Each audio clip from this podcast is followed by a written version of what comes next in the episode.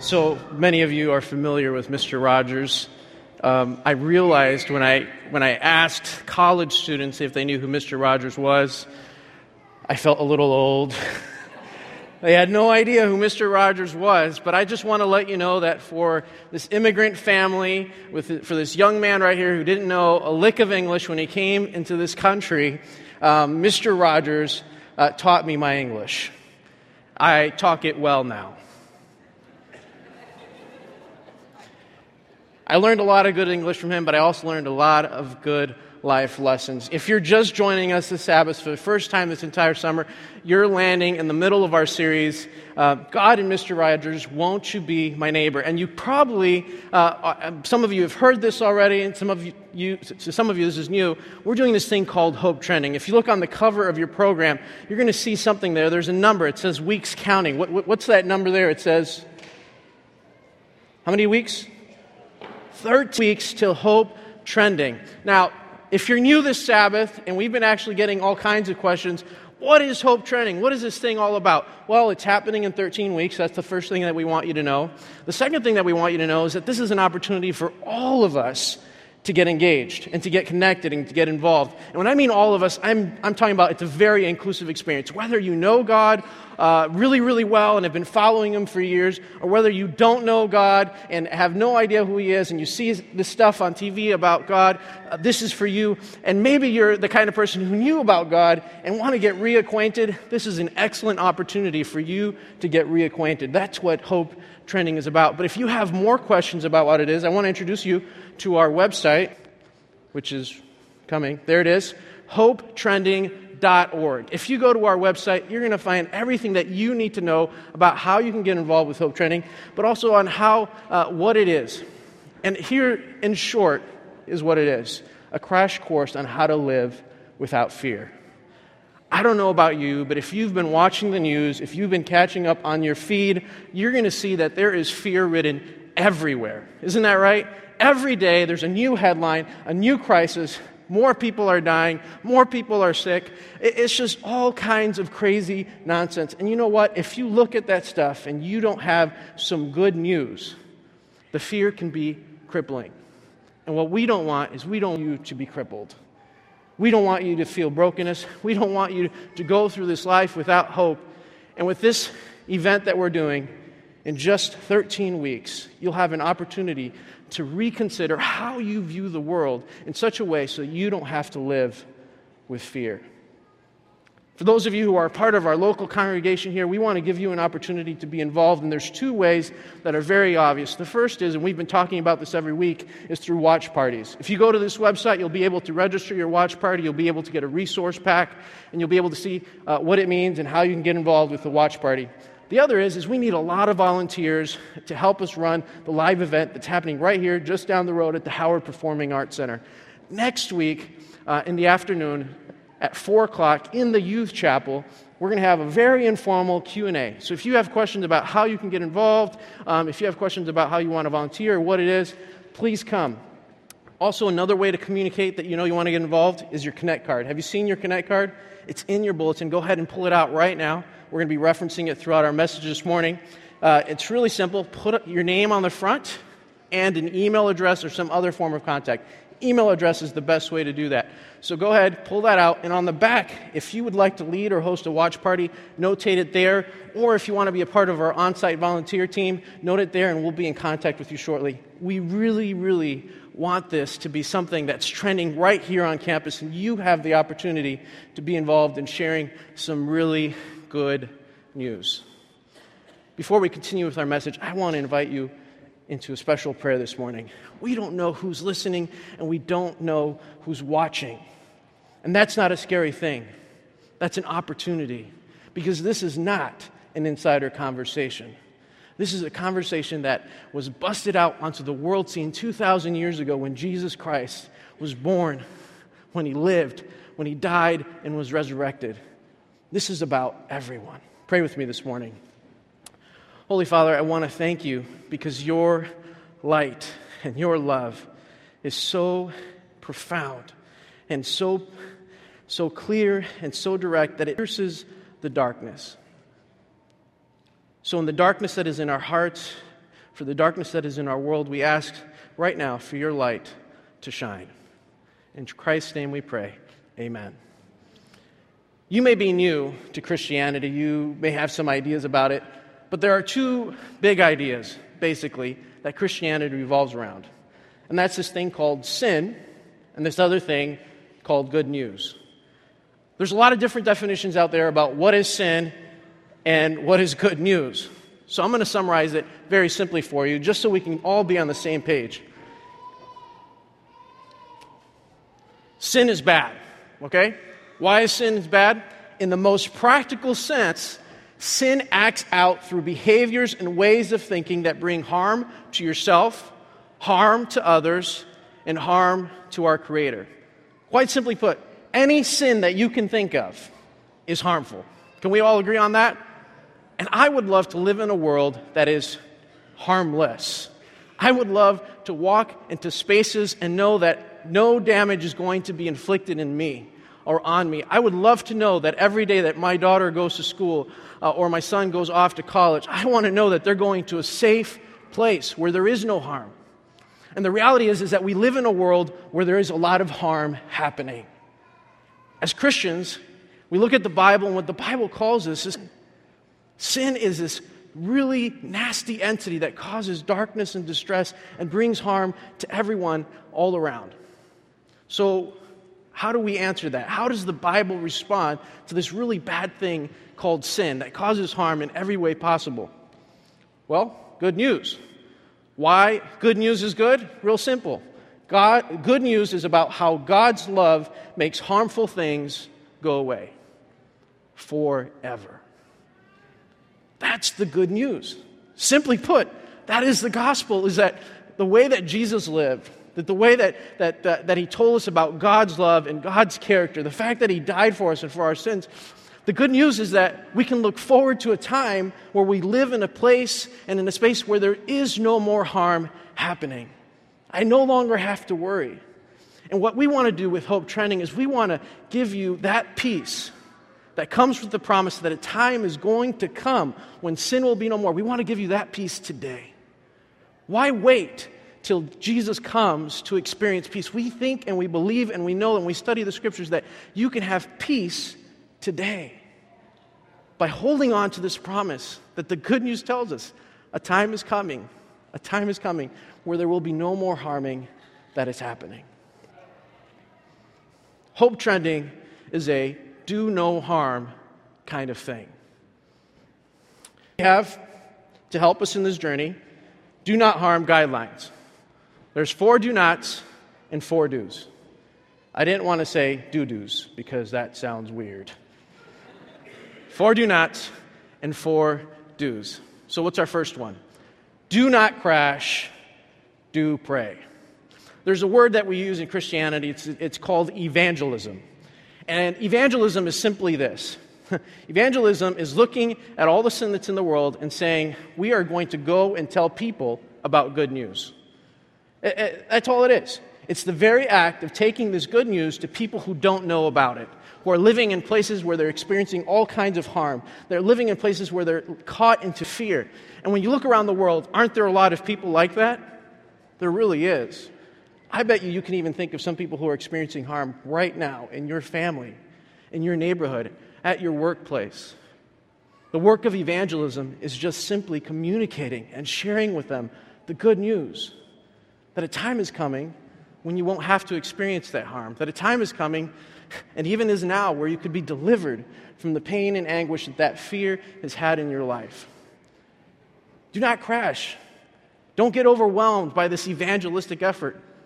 Yes, it is the biggest evangelistic effort that Pioneer Memorial Church has been a part of this millennium. It is a big deal. We're reaching out over 24 time zones. Did you guys know that? A live streaming event. It's huge. But don't become overcome by the thought of that.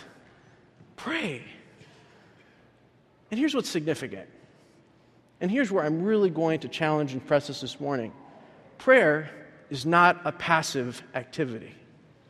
Prayer isn't something where we uh, go lock ourselves in a closet somewhere and just wait for things to happen while we recant some really powerful words.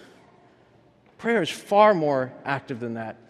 And to help us understand prayer, I want to invite us to the book of Jonah. The book of Jonah tells us a story of a prophet that was commissioned by God. God came to Jonah very clearly and said, Listen, I need you to go to Nineveh, and I need you to tell them that if things don't change, I'm going to take that city out. The prophet knows very clearly what the call is. The prophet knows very clearly who God is. I mean, he, he, he talks to him all of the time. The prophet knows that whatever God says needs to be done, it really needs to be done. And the first surprise in the book of Jonah is this is that we're surprised by the disobedience of the prophet. How is it that a man of God, hearing the commission to go and tell the news to these people, goes in the opposite direction? That he goes and he tries to hide from the calling of God. How is it that the one person in this story who's the believer is the only disobedient one once they hear the call of God? I'm kind of surprised by that. Here's another surprise we are surprised by the obedience of the sailors. They're the heathens, aren't they? They're the pagan ones. They worship all kinds of gods. But once they hear Jonah's story, and once Jonah tells them, Yeah, I serve the God of the heavens and the earth, and the reason that this is happening is because, you know, I'm kind of disobeying him, uh, what, and they ask, Well, how do we get out of this thing? How, how do we make the storm? How do we appease your God? He says, Well, you know what? Just throw me over. Jonah decides he wants to crash. What do they do? They hear the word of the Lord, throw him over, they obey. They throw him over. Guess what happens? The waters become still, and what's the first act that those sailors do? They stop and they worship God. They hear the word of God, they see it being fulfilled, and they stop and they worship God. They obey Him. It's kind of surprising that the first person to listen to what God has to said, say is not the prophet, it's actually those sailors. What's the third surprise? We are surprised by the whale swallowing Jonah. It's kind of crazy that a whale or a large sea creature could consume an individual. It's kind of crazy because this is a prophet of God. Why would he go out? Why would he want to? so he had two choices, right? He could obey God and tell other people about an amazing God, right? Because God is good news, we've established that. Or he could dive into a very tumultuous sea and get captured by some behemoth animal. Really? Guess what he chose? Behemoth animal. So, for those of you today and who have in the past been faced with these two questions do I do what God says or do I just face the storm? I really want to encourage you don't jump in the water. Just obey God. Just do what He asks you to do. I'm telling you, the whale, amazing things happen in the whale. You can still do amazing things without going in the whale. I promise you, you can. Great things can happen without having to go through pain and through distress. You don't think he goes through pain and distress? Well, let's read Jonah chapter 2. By the way, Jonah is like one of my favorites. It's so much a favorite that I named my son after Jonah and not because I thought he would be stubborn and rebellious. Here's the prayer of Jonah, chapter 2, verse 1. From the inside of the fish, Jonah prayed to the Lord his God. He said, In my distress, I called to the Lord, and he answered me. From the depths of the grave, I called for help, and you listened to my cry. You hurled me into the deep, into the very heart of the seas, and the current swirled about me. All your waves and breakers swept for me. This does not sound like an inviting space. Avoid at all costs, but, but listen to Jonah's prayer.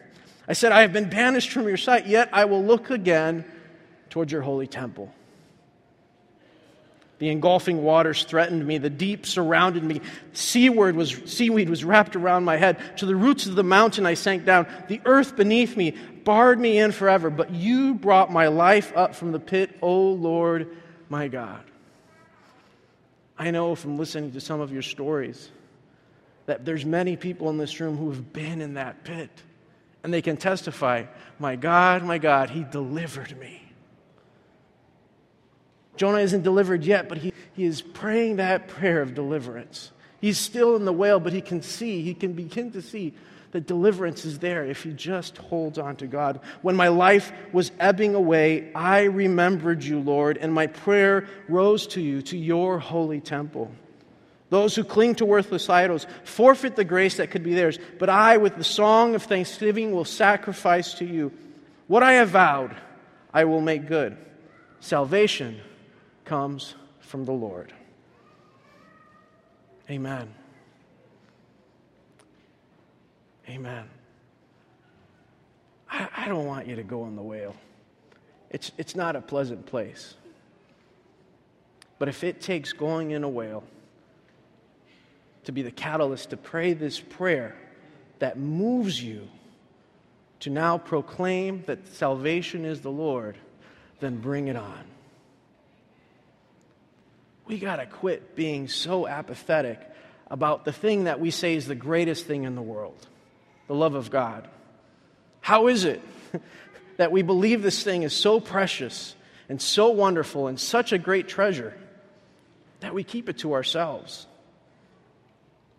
You know what? I'm pretty sure and confident that God's love is enough for everyone. And just because you keep God's love to yourself doesn't mean that He's going to run short. You need to share. You need to share. The more, the merrier. So if you want to be stubborn, yeah, my prayer for you let the whale come. Let the whale come. But here's what's really exciting about the prayer is that Jonah has this great revelation and he says, You know what? I have to do this. I have to tell salvation comes from the Lord. So here's the next surprise. And here's why it's a surprise. We are surprised by the whale vomiting of Jonah. I don't know about you, but I've been on this Christian journey for quite some time, and I can't tell you how many times I've sat on Sabbath morning in the pew and I've heard a rousing message that's a call to action. And I feel moved, and the great epiphany happens, and my heart is stirred, and I say, I got to change this. I got to do this. That lasts for about the two minutes that it takes for me to get from my pew to out the door. Have you experienced that? Have you been moved and stirred and said, I got to change, I got to do something different? And by the time you get to your car and turn the ignition on, the ignition in your heart has been shut off. Here's the thing is that if you pray this prayer like, like Jonah prayed it, and this is really happening, you can't stay in the belly of the whale. He's got to spit you out. Because things that stay inside that aren't supposed to stay inside only make you sick. You keep a news all to yourself, and I promise you, we'll have a room full of sick Christians, probably sicker than those who don't know and don't believe. I know you've seen this play out in your lives. I know that you've been witness to those who claim to know the truth, to those who claim to have the love of God in them. And they're running around and they're causing all kinds of harm to people. And here's why because the good stuff isn't meant to stay inside, the good stuff is meant to be shared. We're meant to be generous with this gospel. We're meant to be abundantly sharing this good news. So let's not be surprised that once you're in the belly of the whale and you have this prayer, that this prayer moves you into action. But Jonah doesn't disappoint. We are surprised by the ready repentance of the Ninevites. All they did was hear the word of God. All they did was hear the word of God and they repented.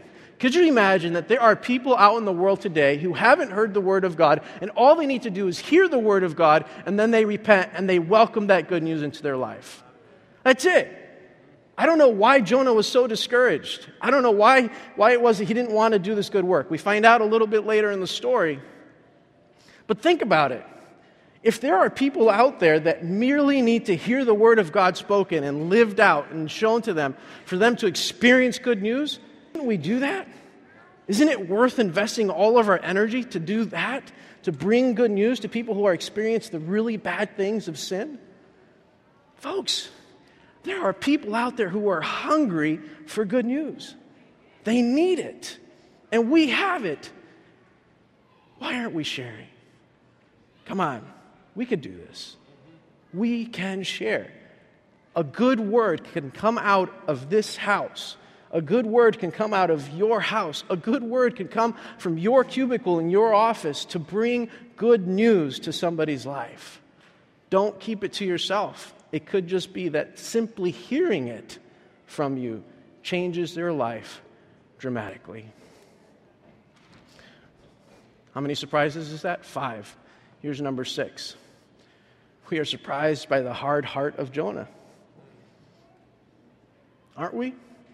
I mean, he does this great work. Lives are changed, lives are transformed, and he's upset. He's frustrated. He's angry. Oh, we got to pray that God work on the believers' hearts always. Because even when we do good things, it seems that we can't always get it right. Finally, oops, we are surprised by the abundant grace of God. Some of you are reading Jonah as if it was something that happened hundreds of years ago and that you know better. You know better than Jonah. You read his story and you understand what's going on. But here's, here, here's, here's the thing if this is not true for you in your life every single day, you have poor vision. You're not seeing things clearly. Here's why the abundant grace of God has no bounds or limits, except for the bounds or limits that you put on it. If you are walking with Him every single day, He's going to show you things that you have never seen before. A living relationship with Jesus Christ isn't a wedding. It isn't something that just happens on one day and now you celebrate the memory of that for the rest of your life every year. A living relationship with Jesus Christ is precisely that a living, growing, motivating, inspiring relationship with Jesus Christ. He is showing you new ways to love and to be loved like you've never experienced before. Sometimes I wonder that the reason we don't share is because we're still hanging on to the anniversary of our wedding and we've forgotten how to really love God. We've forgotten how to see how abundant His grace is and mercy is. Let's not forget, God is good all the time. And all the time, God is good. All right, so I'm looking at that clock, and we're going to start running. Is that okay? I know you want to be out of here before 2 o'clock, so. Tozer says this prayer will become effective when we stop using it as a substitute for obedience. It was Jonah's disobedience that drove him to that prayer. Prayer is an action, and here's what Sister White tells us Ellen G. White. The Christian life is not made of unceasing activity or of continual meditations. Christians must work earnestly for the salvation of the lost and they must also take time for contemplation, for prayer, and the study of the Word of God. This is in the Review and Herald. This is a powerful thought. Our lives are both things. We are meant to pray, but our prayer isn't meant to keep us contained to a space. Our prayer ought to cultivate in us a heart and a desire and passion to tell other people the good news. That's a good prayer. A good prayer that moves you to act. That's a good prayer. Let's keep going. Abstract meditation is not enough. Busy action is not enough. Both are essential to the formation of Christian character.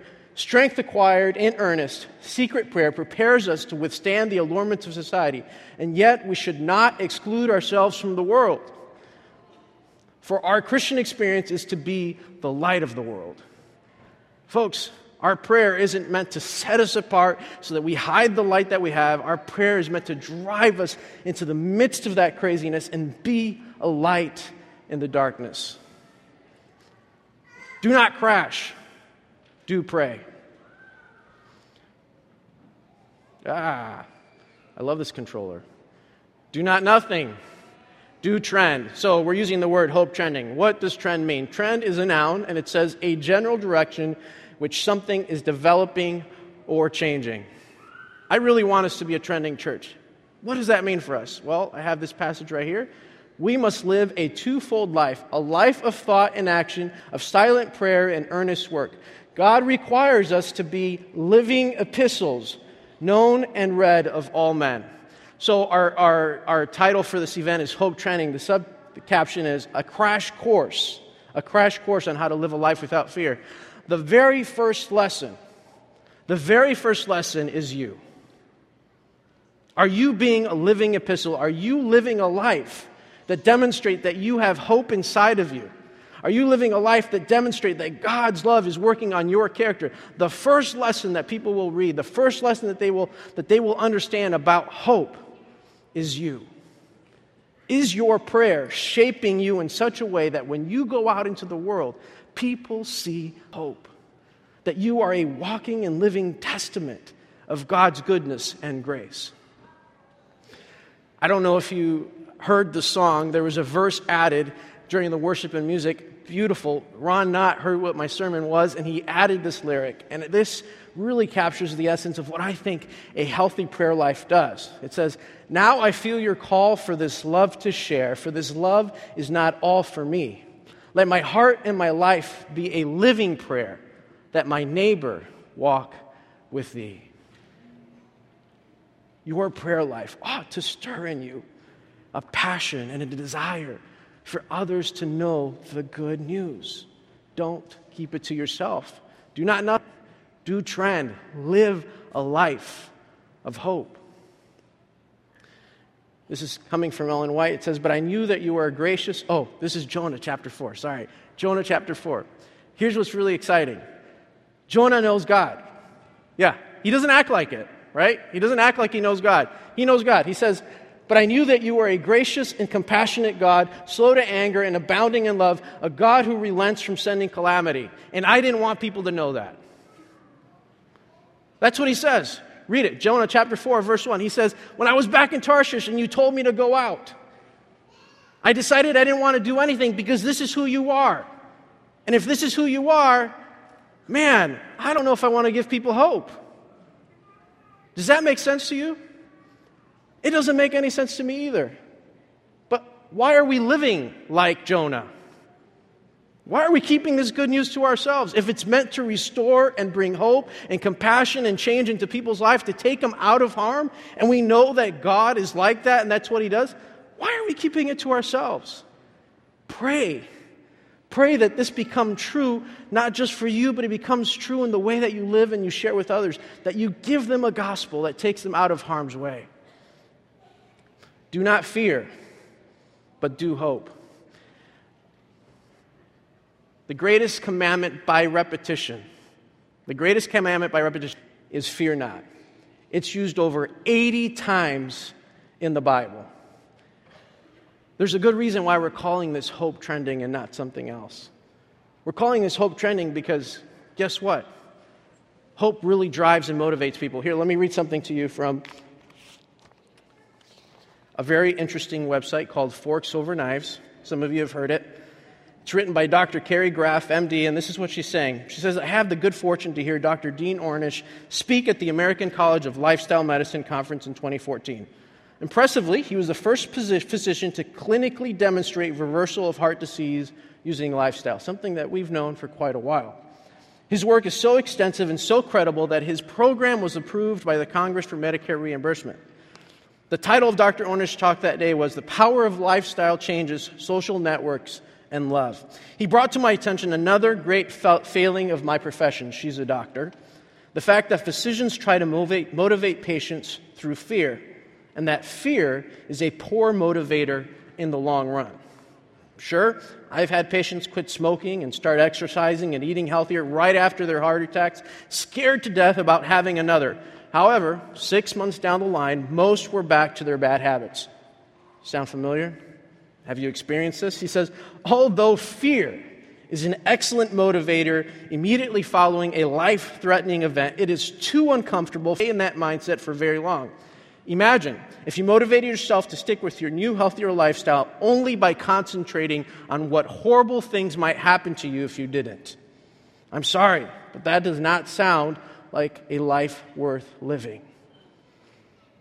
I don't want that kind of gospel that the only way it motivates me is that I have to constantly be afraid. I want a gospel that motivates me because of who God is. And his character of love. She goes on to say, we need to transition from thinking in terms of what bad things are going to happen if we don't change to focusing instead on what good things will happen if we do. This process is called cognitive reframing, and it's crucial for any lasting lifestyle change.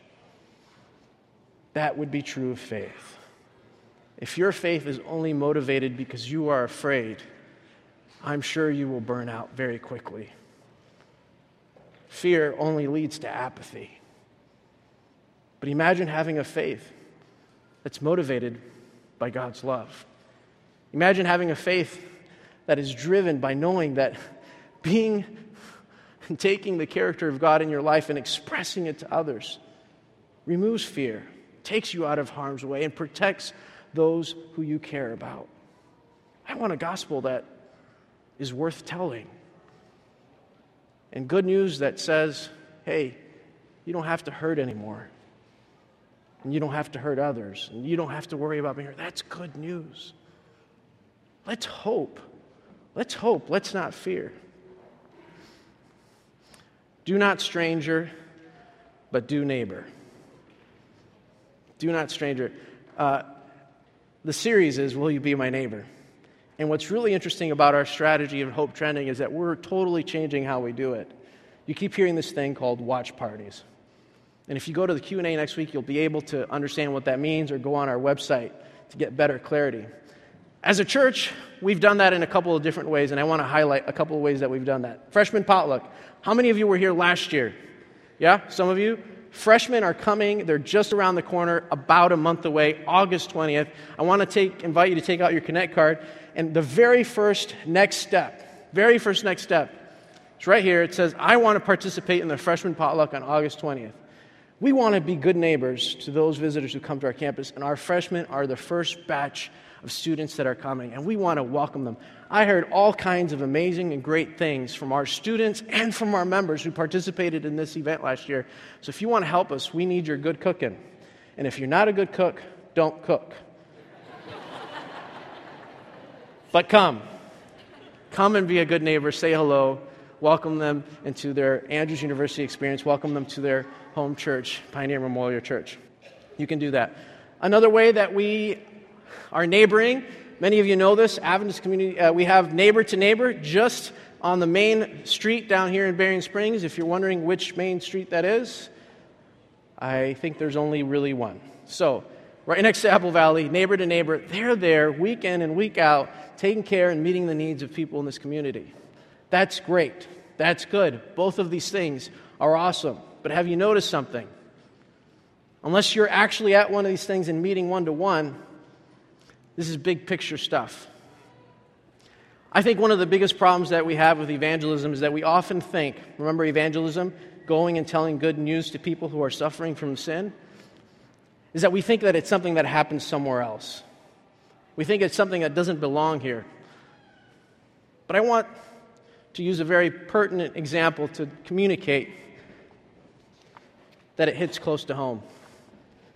Some of you have heard a little bit about one of the most popular hot ta- hashtags, and I want to share with you about this hashtag. Here's what's really important about neighboring context and value. When we say, Will you be my neighbor? we mean context and value. To show an example of context, I want to talk about this hashtag. It's coming. There it is Black Lives Matter. Listen to this article. Imagine that you wake up late one night to the sound of your home being burglarized. Through the crack in your bedroom door, you see several figures hauling out your television, computers, and nice china to their getaway car parked outside. Thinking quickly, you dial 911 on your iPhone. 911, what's your emergency? Help, you whisper, my home is being robbed. Stay where you are, miss, the other voice assures you. We'll look into it. Thank you, you whisper. My address is. Whoa, ma'am. The voice on the other end says, Why are you bringing an address into this? What, you say? My home is being robbed. Aren't you going to come and stop them? Well, I don't know why you need to make this about your home, ma'am, the operator says. All houses matter. Hmm. There is a huge difference between something being true and something being relevant. In the above conversation with an imaginary 911 operator, what he was saying was very true. All houses do matter. But at the moment, it wasn't relevant. It wasn't even helpful. All things considered, it was downright dangerous. You had an actual crisis going on at your house. That's why your house mattered. While the operator was lecturing you on how important all houses are, bandits were trying to figure out whether you could get all your stuff in one load or if they'd had to make two trips. It's the same error people who respond to Black Lives Matter with All Lives Matters are making. It's not that what you're saying isn't true, it's just not helpful. They go on to say this. The problem is is all lives matters is that it ignores context. Like the 911 operator who doesn't understand why you're worried about your own house. Or like someone who runs through a cancer fundraising uh, fundraiser screaming, there are other diseases too. The context of Black Lives Matter is not that other lives don't. The context of Black Lives matters, matters is that the value of black lives remains under assault in the United States. It's really easy to take a simple thing and make it so big that we don't understand it. And sometimes we do that with our neighbors, and sometimes we do that with the gospel. Here's how we do it we make evangelism so big that it's about people who are across the ocean and not about people who are in my own family portraits. That's the hardest thing, isn't it? The people that you know, the people that you love, the people that you hold dear. Folks, I want to save the world. But I'm concerned about saving two people Sophia, Jonah. They're first in my book. They mean the most to me. I, I look forward to spending eternity with them. So here's what I want to caution you against Hope Trending is going all over the world, 24 time zones. But we're asking you to do a watch party because we want you to be concerned about the neighbors that you know and not the ones that you don't. Contextualize this opportunity so that it means something to you, so that it matters to you. That's really important. Value. This last uh, spring in April, I went down to Denver, Colorado, and uh, there was this interview happening between an imam from Lebanon and a World Vision director. And what really moved me is that the World Vision director, knowing the American mindset, was stating all kinds of statistics, was making all kinds of really important points to, to ascribe value, saying all kinds of numbers. At the very end of the interview, the Imam offers this closing thought. He says, One million lives or one life? The same. When I look at the trilogy parables, of the loss that Jesus goes into. He talks about the lost coin, he talks about the lost sheep, and he talks about that prodigal son. He's meaning to say whether we save a million people with this thing or one, it's the same. You can't quantify the value of someone receiving the good news and no longer living in fear. If all of this happens to save one, amen, hallelujah. I was sitting down with my daughter this week, and you should know that before I share a story about my children, I have this deal with them. I tell them, before I preach, I need to get your permission. It's not my story, it's their story. I want you to know this story cost me $10. Okay? Very astute, very bright young lady by the name of Sophia. We're sitting there, we're watching Property Brothers. Property Brothers show where there's one brother who's a realtor, the other brother is um, a renovator, like a house guy. He changes house, and they have these couples or friends. People come and say, I want to buy a house. And they help them find a house, a fixer upper house. This couple that we were watching, they had a very large uh, budget $750,000. Sophia looks at me and she says, Daddy, can I have $750,000? And I said, Sophia, if I had $750,000, I would be happy to give you $750,000, but I, I really don't. a thought ask occurred. I'm like, Sophia, if you had $750,000, what, you, what would you do? And she, and she sat there and she thought for a minute, not that long, and she says, Well, I would take a cruise. I'm like, A cruise? Uh, we've never been on a cruise. Maybe that's why she wants a cruise. I was like, Well, what do you want to do on this cruise? And I mean, who do you want to take? And then she says to me, Well, Daddy, how many people are in your family? How many people are in mommy's family? I really just, I want all the people I know to be on this cruise. Folks, isn't that what heaven's about? I mean, simply put, that's all it is. Heaven is about is about that time and that place when all the people that you love are together. I hope that we would be moved in our prayer life to actually do something to make that picture come true. A family portrait with all nearest and dearest there with Jesus Christ for all eternity in a place where there is no more harm. I want to appeal to you one more time to take out your Connect card. And I want you to consider man, I do want my neighbors to be a part of my family portrait, so I'm going to host a watch party. Or if there's another way that you want to give, go ahead and or uh, to participate, go ahead and mark that volunteers line. But here's what I want to ask you to do right now because I want to make this real. This is not about someone across the ocean. We'll pray for them, and we, and we hope that God has people working their lives. This is about the people that you know, this is about the people that you love. Experiencing harm and don't have the good news.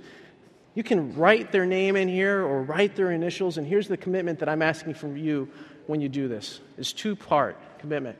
One, that you're going to pray for them. And that you're going to lift them up. They don't have to be from here to be on this list. They can be from anywhere. We're looking for watch party hosts all across North America and the world. So put their name here or their initials here. Pray for them. Two, do something about it.